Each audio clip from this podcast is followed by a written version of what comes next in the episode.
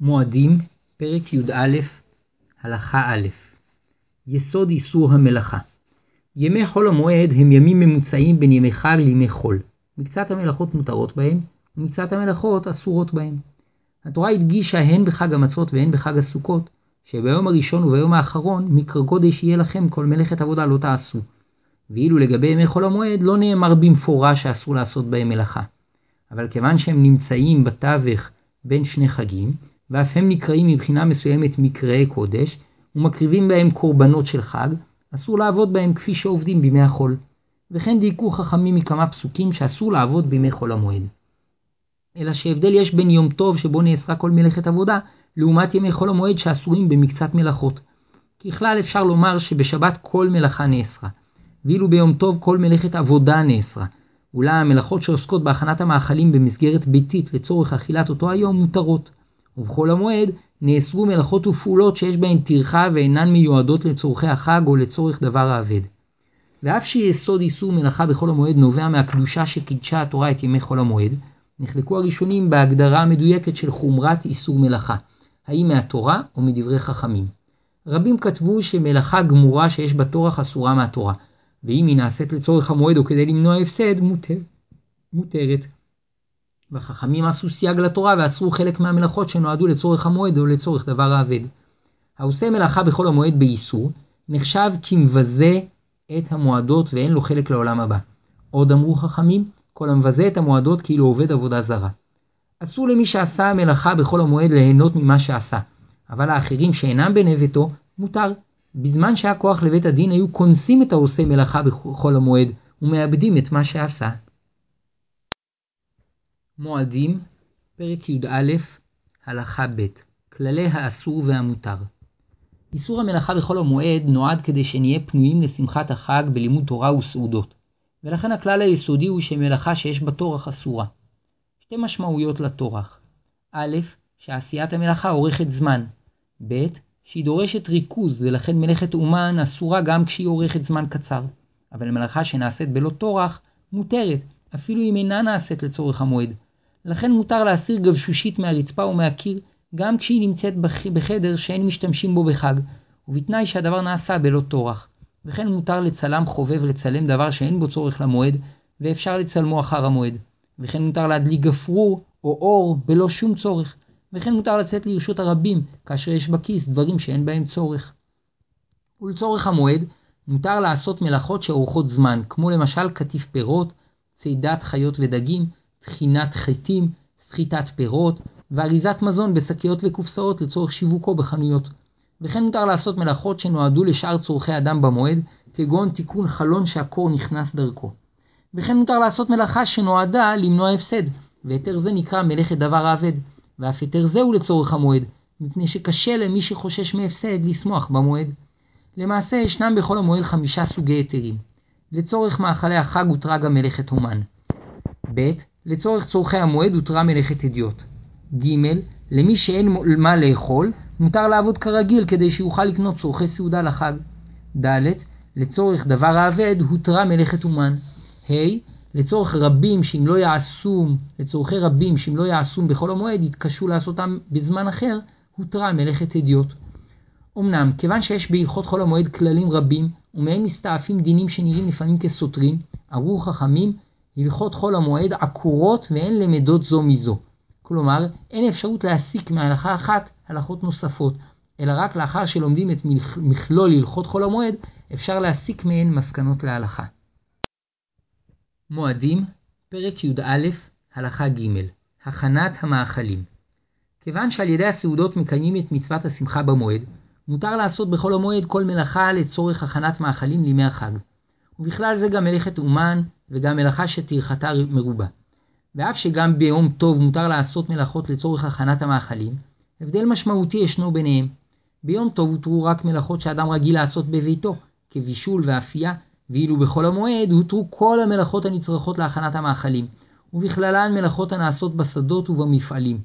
ושלא כמו ביום טוב, שמותר לעשות בו מלאכה רק לצורך אכילת אותו היום, בחול המועד מותר להכין מאכלים גם לצורך שאר ימי החג, ואפילו לצורך השבת שלאחר החג, אם היא צמודה ליום טוב האחרון. לפיכך, מותר בחול המועד לקטוף פירות וירקות, לאורזם ולהסיעם במשאיות לחנויות ולשווקים, וכן מותר לשלם לפועלים שכר עבור עבודתם, ולרשום קבלות וכל מה שנצרך כדי לעמוד בדרישות החוק. וכן מותר להיעזר במכונות חדישות לצורך הקטיף והאריזה, שגם מלאכת אומן מותרת לצורך הכנת המאכלים. וכן מותר לשחוט עופות ובהמות, להכשירם ולהסיעם לחנויות לצורכי החג. גם מלאכות שהיה אפשר לעשות לפני החג, מותר לעשות בחול המועד לצורך הכנת המאכלים. מפני שחכמים לא רצו להגביל את הכנת המאכלים בשום דרך, כדי שלא לפגום בשמחת המועד. אמנם מלכתחילה כאשר ניתן, עדיף להכין את צורכי המזון בשדות ובמפעלים לפני החג, כדי שימי המועד יישארו פנויים לשמחת החג. כאשר עושים מלאכות כדי למכור דברי מאכל לרבים, אם יש חשש שהרועים יחשבו שהעבודה נעשית לצורך שלאחר החג, יש לעשותה בצנעה, כדי שלא יבואו לזלזל באיסור מלאכה בחול המועד. אבל כאשר ברור שהעבודה נעשית לצורכי החג, אין צורך לעשותה בצנעה. לפיכך, עובדי מאפיות, ובכללם הפקידים העוסקים במכירה, רשאים לעבוד בפרהסיה, שהכל יודעים שהם מכינים מאפים טריים לצורך החג. אבל העובדים במפעלים של שימורים וממתקים, גם כאשר הם מכינים מאכלים לצורכי החג, צריכים לעבוד בצנעה, מפני שלא ברור לרועים שהם עובדים בשביל המועד. אסור לעשות מלאכה בחול המועד עבור ימי החול שלאחר החג. אמנם אין צורך לדייק להכין כפי השיעור שיספיק לצורך מאכלי החג בצמצום, אלא מכינים מאכלים לצורך כל ימי החג בהרווחה, ואם יישארו לאחר החג, ייהנה מהם. ובתנאי שלא יערים לעשות את עצמו כמכין לצורך ימי החג, שהוא באמת מתכוון להכין מאכלים לימים שלאחר החג. חקלאי שמגדל בשדותיו פירות, ירקות ותבואה, אף שהוא יכול לקנותם בחנות, מותר לו לטרוח וללכת לשדהו ולקוטפם לעצמו. מועדים, פרק י"א, הלכה ד' מכשירי אוכל נפש. מותר לתקן בחול המועד מכשירי אוכל נפש, היינו כלים הנצרכים להכנת האוכל לצורך המועד, כמו קירי גז, תנור אפייה, מיקסר, סכינים ושיפודים. וגם כאשר הם נצרכים לתיקון מקצועי שאורך זמן רב, מותר להזמין לשם כך טכנאי יהודי ולשלם לו על עבודתו. שכשם שמותר לעשות כל מלאכה לצורך הכנת המאכלים לחג, כך מותר לעשות כל מלאכה לצורך תיקון המכשירים שעל ידם מכינים את המאכלים לחג. וגם כאשר אפשר לבקש מן השכנים לבשל על הקיריים שלהם, מותר להזמין טכנאי שיתקן את קירי הגז. אמנם בדבר אחד יש הבדל, שלגבי האוכל, גם כאשר היה אפשר להכינו לפני החג ודחו את הכנתו לחול המועד, מותר לעשותו בחול המועד במלאכת אומן. אולם מכשיר שיכלו לתקן בערב חג ודחו את תיקונו לחול המועד, אסור לתקן בחול המועד. ואם לא דחה בכוונה את תיקון המכשיר לחול המועד, אלא שמחמת עצלותו לא הספיק לתקן אותו לפני החג, מותר לתקנו על ידי אומן בחול המועד. וכל זה לגבי מכשירים, אבל מכשירי מכשירים, גם כשלא הייתה אפשרות לתקנם לפני החג, אסור לתקנם בחול המועד במלאכת אומן. אבל במלאכת הדיוט ובחינם, מותר. למשל, אסור לתקן באופן מקצועי מצודות דגים, מפני שהמצודה אינה מכינה את הדגים לאכילה כמו תנור וחיריים, אלא רק מסייעת לצדתם. וכן כאשר צריך סולם כדי להוריד בעזרתו מאכלים ממחסן גבוה, אסור לתקנו במלאכת אומן, אלא רק בתיקון של הדיוט, מפני שהסולם אינו מסייע להכנת האוכל עצמו, אלא רק מסייע להבאתו. וכן אסור לתקן במלאכת אומן שולחן שאוכלים עליו, מדיח כלים ושיש שמכינים עליו מאכלים, הואיל והם מכשירי מכשירים. כאשר ברז המים שבמטבח יתקלקל, אם יש קושי להשתמש לצורכי המאכלים בברז אחר שבבית, מותר לתקנו במלאכת אומן, הואיל והוא מכשירי אוכל נפש, שעל ידו מגיעים המים לשתייה ולתבשילים. וכן כאשר מערכת החשמל התקלקלה, מותר לתקנה במלאכת אומן, מפני שהיא נצרכת לתאורה במקום האוכל ולהפעלת תנור אפייה ומחם חשמלי. מועדים, פרק י"א, הלכה ה' צורכי הגוף כשם שמותר לעשות כל מלאכה לצורך הכנת המאכלים, כך מותר לעשות כל מלאכה לצורכי הגוף. וכשיש צורך מותר לשלם לבעל מלאכה על ביצוע העבודה. למשל, אם נשבר חלון בימים קרים, מותר לתקנו על ידי אומן, כדי למנוע מהקור לחדור לבית. וכן מותר בימים קרים לתקן על ידי אומן תנור כדי לחמם בו את הבית, וכן מותר בימים חמים מאוד לתקן על ידי אומן את המזגן שבבית, מפני שמניעת רב מבני הבית הוא מכלל צורכי הגוף. וכן מותר לתקן על ידי בעל מקצוע את מערכת הביוב והשירותים כדי למנוע סבל רב מדיירי הבית. וכן מותר לתקן את המקלחת על ידי אומן, כי הרחצה מצורכי הגוף במועד היא, אבל כאשר אפשר להתרחץ במקלחת, אסור לתקן את האמבטיה, כי זה פינוק שאינו הכרחי למועד. כאשר התיקון הנדרש לצורכי הגוף מצריך מלאכה גדולה ופומבית שאורכת זמן רב, כמו שבירת קיר לצורך תיקון הצנרת, אזי רק כאשר יש בדבר צורך גדול לשמחת המועד אפשר להטיל, להתיר, וככל שהצורך גדול יותר, כך ניתן להתיר מלאכה ארוכה ופומבית יותר. כאשר הטלפון היחיד של בני המשפחה יתקלקל, מותר לתקנו, מפני שמרוב נחיצותו הוא נחשב כיום כצורכי הגוף, וכאשר יש צורך גדול מאוד בטלפון נוסף, מותר גם אותו לתקן. מותר לאישה להתאפר ולהסתרק ולעשות קליעות משערה בלא הגבלה, ואף מותר לעשות זאת על ידי קוסמטיקאית מקצועית ולשלם לה על כך שכר. מפני שכל מלאכה שמייפה את הגוף עצמו מותרת בכל המועד. וכן מותר לאישה להסיר שיער שבגופה חוץ משיער הראש, שגזרו חכמים שלא להסתפר בכל המועד. וכן מותר לאישה לעשות טיפול שגורם בתחילה לאדמומית בעור הפנים, ובתנאי שעוד במשך החג הטיפול יטיב את מראה העור. אמנם לכתחילה נכון לקיים את הטיפולים המקצועיים לפני החג, כדי לקבל את החג באופן המכובד והיפה ביותר, וכדי שימי החג יישארו פנויים לשמחת החג. תכשיטים ובגדים וכן פאה נוכרית אינם נחשבים כצורכי הגוף, אלא כשאר צורכי המועד, ולכן רק במלאכת הדיוט ובחינה מותר לתקנם, אבל, אבל לא במלאכת אומן. מותר לקבל שכר עבור שמירה על תינוקות, משום שהיא נחשבת כצורכי הגוף. מועדים, פרק י"א, הלכה ו', רפואה. כשם שמותר לעשות בחול המועד כל מלאכה לצורך הכנת מאכלים וצורכי הגוף, כך מותר לבצע בחול המועד כל טיפול רפואי שנועד להסרת צער, שאף זה מצורכי הגוף. גם לבריא מותר ליטול תרופות ולמרוח משחות לצורך שמירת בריאותו.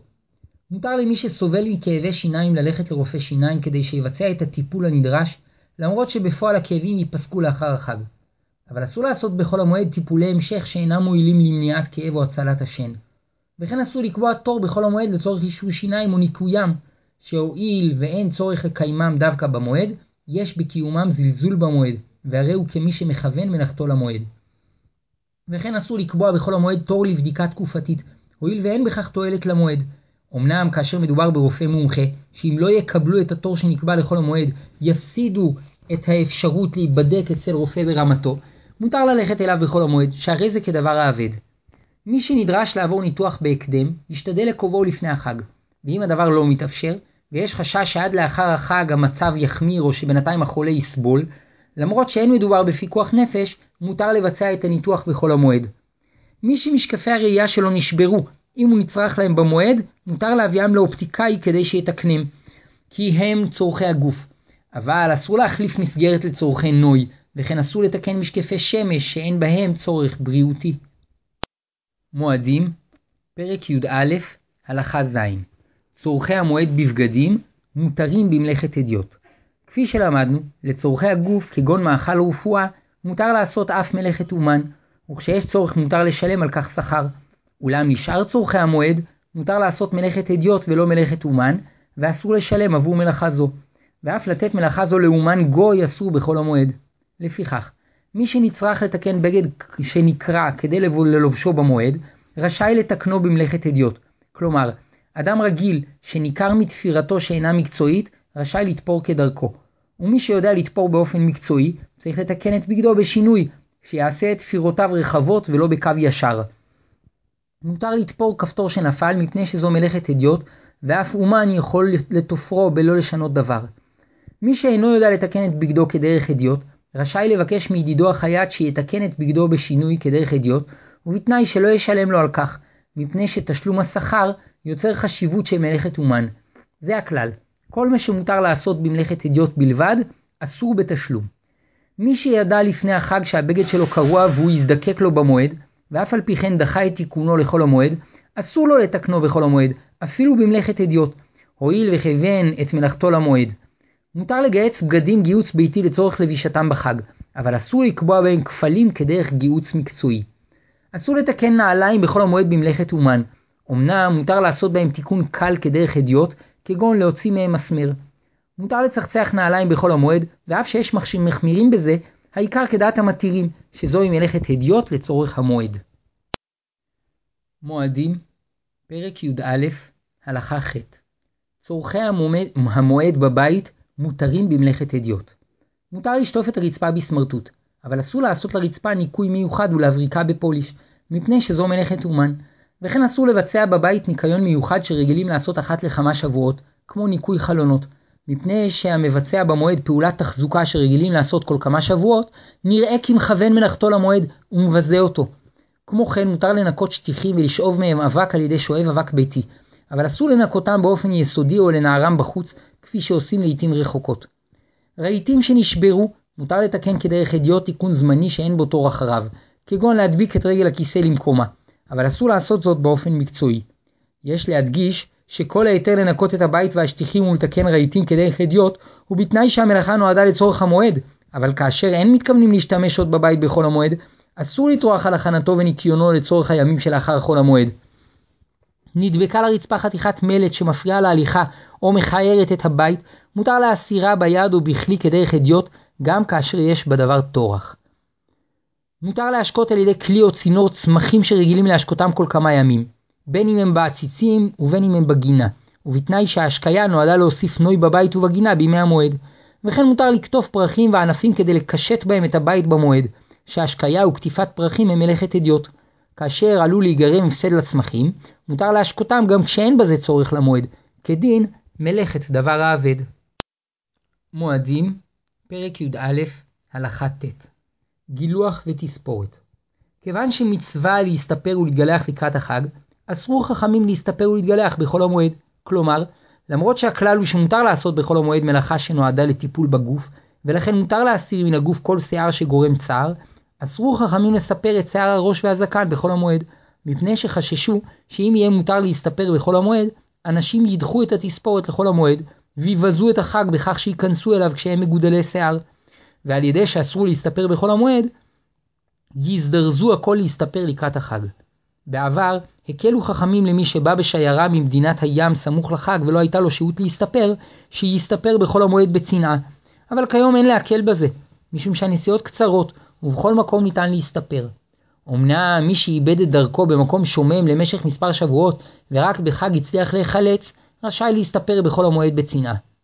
כפי שלמדנו, האיסור חל רק על שיער הראש והזקן, שכאשר הם מגודלים מעבר לרגיל אצלו, הוא נראה מוזנח ומבזה בכך את החג. אבל על שאר שיער שבגוף וכן על שפם, לא גזרו חכמים, ומותר לספרם במועד. כאשר יש לאדם פצעים מתחת לשיער הראש, מותר לספרו כדי להקל על צערו או לרפאותו. מותר לספר קטן ששיער מגודל וגו... ששיערו מגודל וגורם לו צער, שהואיל ועדיין לא הגיע למצוות, אין עליו חובה להתכונן לחג, וממילא לא גזרו חכמים שלא לספר אותו בכל המועד. הנוהגים לחגוג את התספורת הראשונה לקטן בהגיעו לגיל שלוש, רשאים לספר אותו בכל המועד. וגם כאשר יום הולדתו חל לפני החג, מותר להשהות את תספורתו לכל המועד כדי להגדיל את השמחה. בימינו התעוררה שאלה גדולה. האם מותר למי שרגיל להתגלח בכל יום להתגלח בכל המועד? יש סוברים שהאיסור במקומו נשאר, שכך גזרו חכמים שלא להסתפר ולא להתגלח בכל המועד. אולם למעשה נראה שכל הרגיל להתגלח בכל יום, וגם הקפיד להתגלח לקראת החג הראשון, רשאי להתגלח בכל המועד. שהואיל ולא יתרשל בכבוד יום טוב, והגילוח של ערב יום טוב אינו מועיל לו לכל החג, מותר ואף מצווה שיתגלח בכל המועד, ובמיוחד מצווה שיתגלח לכבוד שבת והחג האחרון. אמנם מי שאביו נוהג להחמיר, מוטב שלא יפגע בכבוד אביו וינהג כמותו. מועדים, פרק י"א, הלכה י' גזירת ציפורניים. מי שציפורנם מגודלות, נכון שיגזור אותן לכבוד החג. אמנם בדיעבד, לדעת רוב הפוסקים, גם מי שלא גזר את ציפורניו לפני החג, רשאי לגזור אותן בחול המועד, כשם שמותר לעסוק בכל דבר שיש לגוף תועלת ממנו. ויש מחמירים וסוברים שכשם שאסרו חכמים להסתפר בחול המועד, כך אסרו לגזור ציפורניים, כדי שיזדרזו לגזור אותן לפני החג, ולא ייכנסו לחג בציפורניים מגודלות. ואף שהעיקר כדעת המקילים, נהגו באשכנז ובמקצת קהילות ספרד להחמיר שלא לגזור ציפורניים בחול המועד.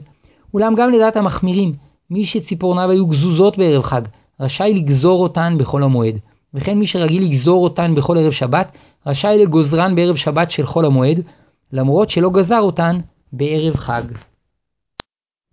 מועדים, פרק י"א, הלכה י"א, איסור כיבוס. מצווה לכבס את הבגדים לקראת החג, וכדי שלא יתרשלו בזה, אסרו חכמים לכבס את הבגדים בחול המועד. כלומר, למרות שעל פי כללי ההלכה היה צריך להתיר כיבוס בגדים בחול המועד לצורך לבישתם במועד, שכן זוהי מלאכת הדיוט לצורך המועד, אסרו זאת חכמים, כדי שלא יהיו אנשים שידחו את כיבוס הבגדים לחול המועד, שאז הם פנויים ממלאכתם, ויבזו את החג בחג ש... בכך שייכנסו אליו כשבגדיהם מלוכלכים. לפיכך, אסרו לכבס חולצות, מכנסיים, שמלה, חצאית, חליפה וכל כיוצא בהם.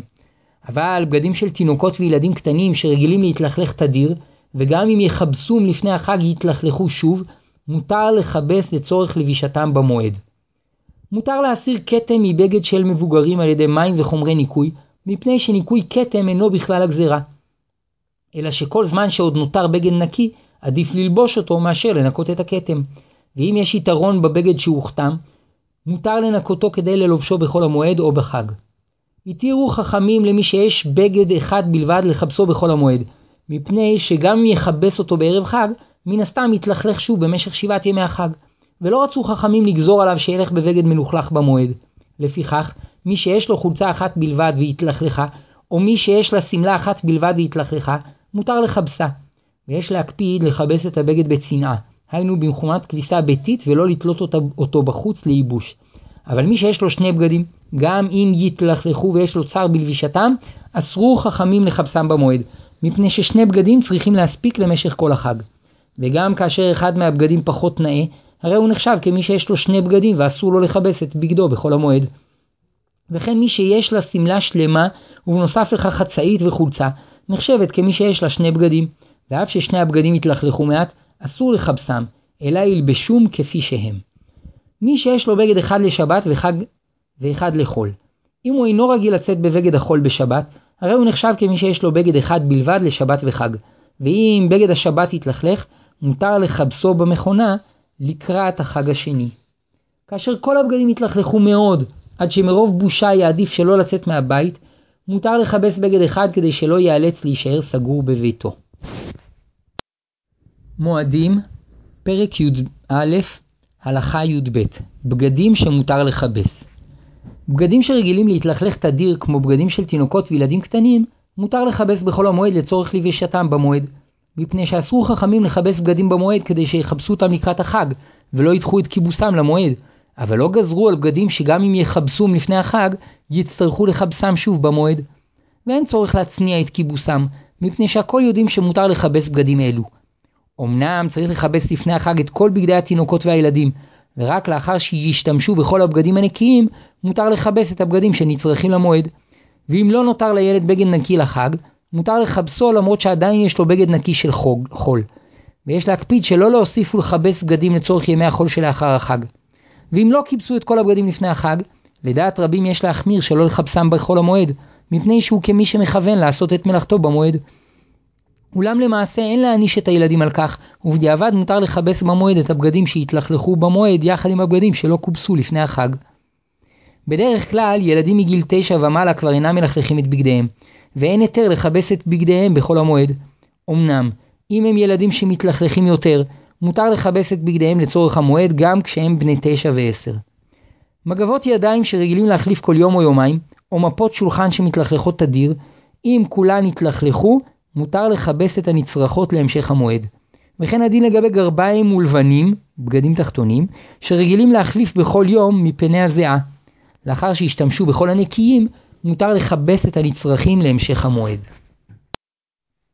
מועדים, פרק י"א, הלכה י"ג כתיבה ככל המלאכות גם כתיבה אסורה בחול המועד. לפיכך אסור לכתוב ספרי תורה, תפילין ומזוזות, ואפילו אות אחת אסור לכתוב. וכן אסור לכתוב מסמכים משפטיים וחשבונות עסקיים, וכן אסור לכתוב עבודות ומבחנים. ואפילו לצורך המועד אסור לכתוב כדרך אומן, היינו באותיות מרובעות, או אפילו בכתב רגיל תוך התאמצות ליישר את הכתב או לייפותו. אבל מותר לכתוב כדרך הדיוט לצורך המועד, כלומר, כדרך שאנשים רגילים לכתוב בלא מאמץ לייפות את הכתב. לפיכך, הרוצה לקנות מוצרי מוזון למועד, רשאי לכתוב בכתב רגיל את רשימת המוצרים שהוא צריך.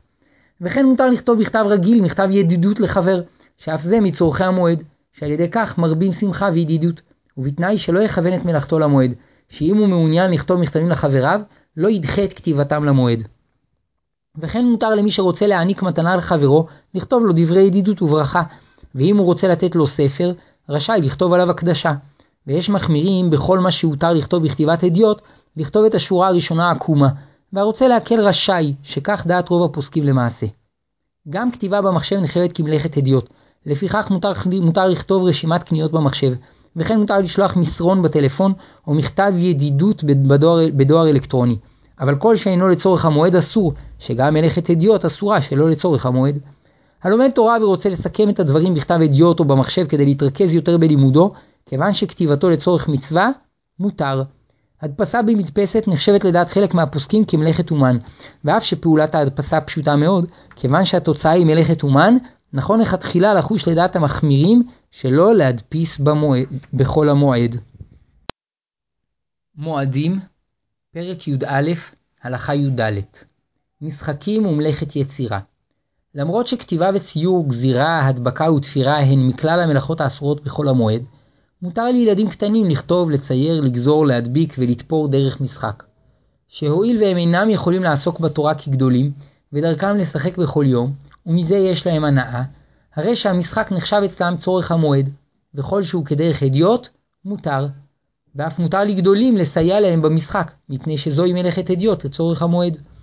אבל אסור לגדול לצייר, לקפל ניירות באופן אומנותי, אוריגמי, ולעשות יצירות אחרות להנאתו, מפני שדרך גדולים להשתדל לייפות את יצירתם. והרי זה מלאכת אומן שאסורה בכל המועד. וגם לקטנים אסור להכין יצירות ברמה גבוהה, שכן למדנו שרק לצורך הכנת המאכלים וצורכי הגוף מותר לעשות מלאכת אומן, אבל לצורך שאר הנאות רק מלאכת אדיוט מותרת. וככל שהילד הולך ומתקרב לגיל מצוות, כך צריך לחנכו להפסיק לשחק במלאכות אלו בכל המועד, ולעסוק יותר בתורה ובהנאות שאין בהן מלאכה. מותר לגדול לקחת ילדים לסדנת יצירה במועד, כגון סדנה לציור על קדים, ואף מותר לגדול לסייע להם, אבל אסור לגדול לצייר על הקדים בעצמו. מותר לשחק במשחקי מחשב, למרות שיוצרים בכך אותיות וצורות שנשמרות בזיכרון המחשב. וגם לגדולים מותר לשחק בזה, הואיל וזו מלאכת הדיוט, ומלאכת הדיוט הותרה לצורך הנאה במועד, ובתנאי שלא יבטלו על ידי כך את עיקר עניינו של המועד, שהוא לעסוק בתורה. מועדים, פרק י"א, הלכה ט"ו נסיעות, טיולים ובילויים מותר לנסוע בחול המועד לצורך טיול, שכל דבר שיהודים רגילים ליהנות בו ואינו מטריח, נחשב מצורכי המועד, ומותר לעשות למענו מלאכת הדיוט כנהיגה במכונית. אבל אסור לנסוע שלא לצורך המועד, כגון לצורך לימוד נהיגה, או כדי לראות דבר לצורך עבודה שלאחר המועד. מותר לנסוע לצורך המועד באוטובוסים, רכבות ומוניות ולשלם עבור הנסיעה בהם. ואף מותר לנהגים יהודים לעבוד בשכר באוטובוסים ורכבות בכל המועד, מפני שיש בזה צורך לרבים. ולגבי נהגי מוניות, נכון שישבתו, ואם יש צורך ציבורי שימשיכו לעבוד, מותר להם לעבוד בכל המועד. הנצרך לנסוע במועד, רשאי לבצע במכונית תיקונים קלים שאדיוט יודע לבצע. וכן בעבר כשהיו רוכבים על סוסים, התירו חכמים לטפל בסוס כדרך אדיוט, היינו לתקן את פרסותיו. לפיכך מותר בשעת הצורך להחליף גלגל, וכן מותר לעשות פעולת תיקון קטנה שאינה מצריכה כלי עבודה מיוחדים או מיומנות של איש מקצוע, אבל תיקון מקצועי מותר רק לצורך דבר האבד. מותר לרחוץ את שמשות הרכב, אבל רחיצת הרכב אסורה, מפני שכל העושה בכל המועד מלאכ... מלאכת תחזוקה שרגילים לעשות אחת לכמה שבועות, מזלזל במועד. אבל אם בעקבות טיול בכל המועד הרכב יתלכלך מאוד, עד שמתביישים לנסוע בו, מותר לרחוץ אותו לצורך נסיעה במועד. נראה שכל מה שהתירו טיולים בכל המועד, הכוונה לטיולים קצרים, שאינם מייגעים ומטריחים, אלא מצטרפים למגמת חול המועד, לנוח ממלאכה ולשמוח בסעודות ולימוד התורה.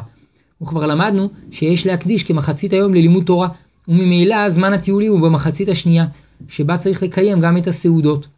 אמנם נראה שלשם עלייה לירושלים עיר הקודש והמקדש, אפשר לקיים נסיעה ארוכה.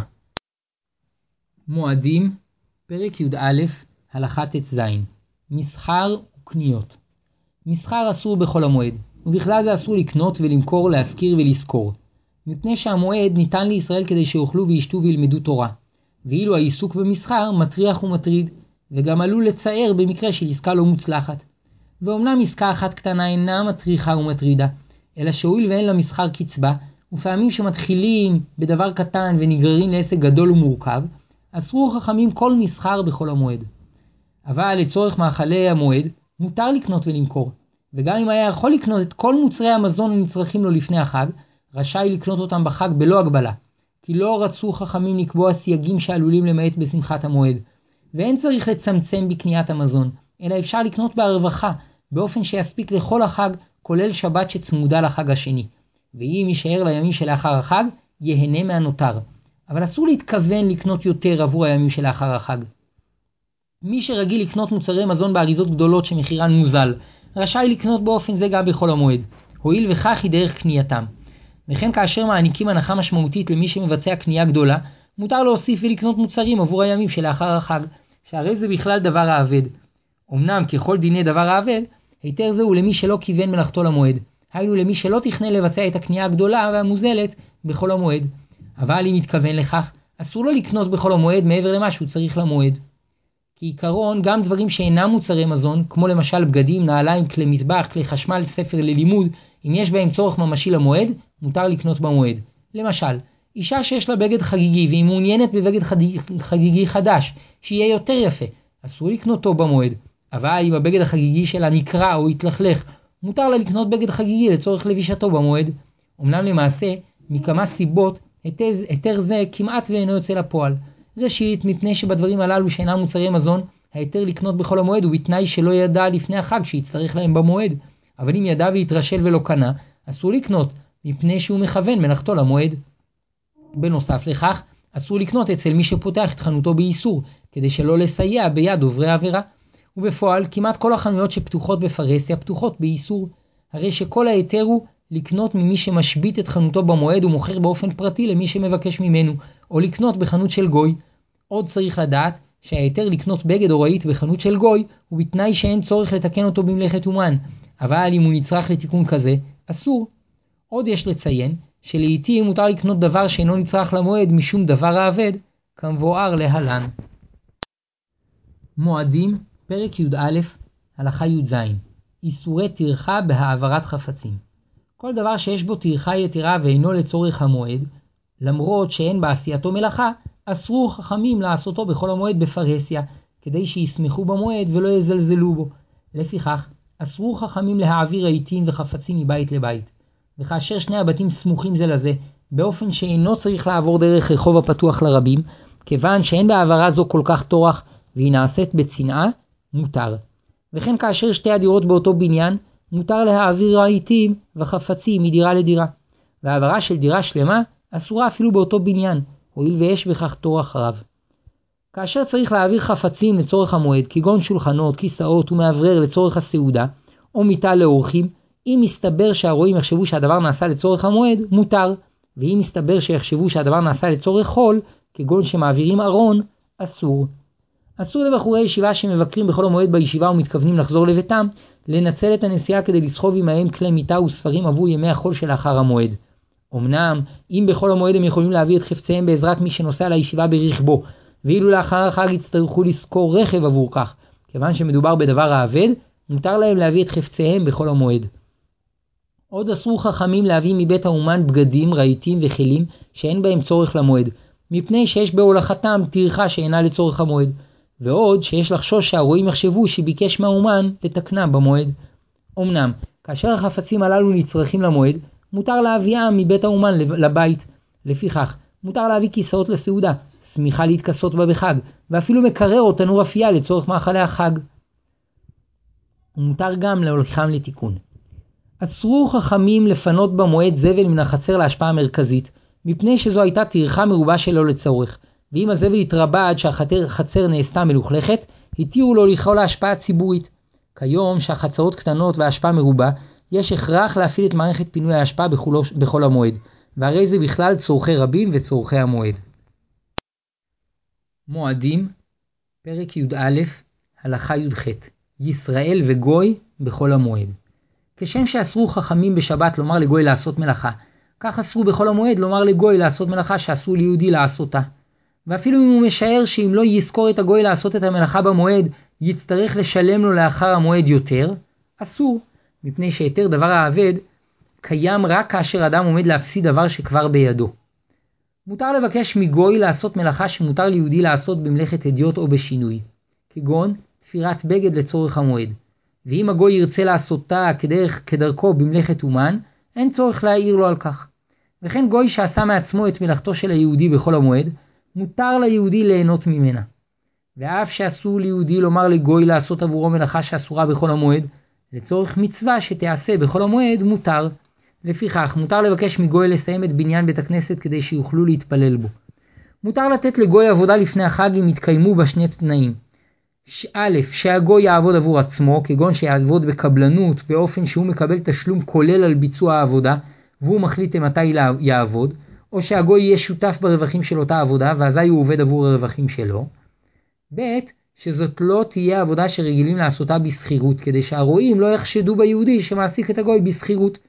וכיוון שרגילים לבנות כיום בתים בקבלנות, מותר לגוי להמשיך לבנות את בית היהודי בחול המועד. סחורה שאסור ליהודי לקנות במועד, אסור לומר לגוי לקנות עבורה במועד, ואפילו אם יאמר לו זאת לפני החג. אבל מותר לומר לגוי קנה לעצמך, ואחר כך אקנה ממך באופן שתרוויח, ואף מותר להלוות לגוי מעות לצורך זה. מותר לתת לגוי מלאכה בחול המועד על תנאי שיעשה אותה לאחר המועד, ובלבד שלא ישקול ולא ימדוד ולא ימנה את הדברים שבהם העבודה תיעשה, משום שזה מעשה חול. ואם אחר כך הגוי יפר את הסיכום ויעשה את המלאכה במועד, אין צריך למחות בידו, הואיל ויתנה עמו לעשותה אחר המועד. יש אומרים שאסור לישראל לבשל או לעשות מלאכות אחרות בחול המועד עבור הגוי, שכל המלאכות שהותרו במועד לצורך שמחת המועד הותרו, מכיוון שאין לגוי מצווה לשמוח בחג, אסור לעשות למענו מלאכה. ויש מתירים. למעשה, כאשר יש צורך גדול, משום קידוש השם או מניעת איבה, מותר לעשות עבור גוי מלאכה בחול המועד.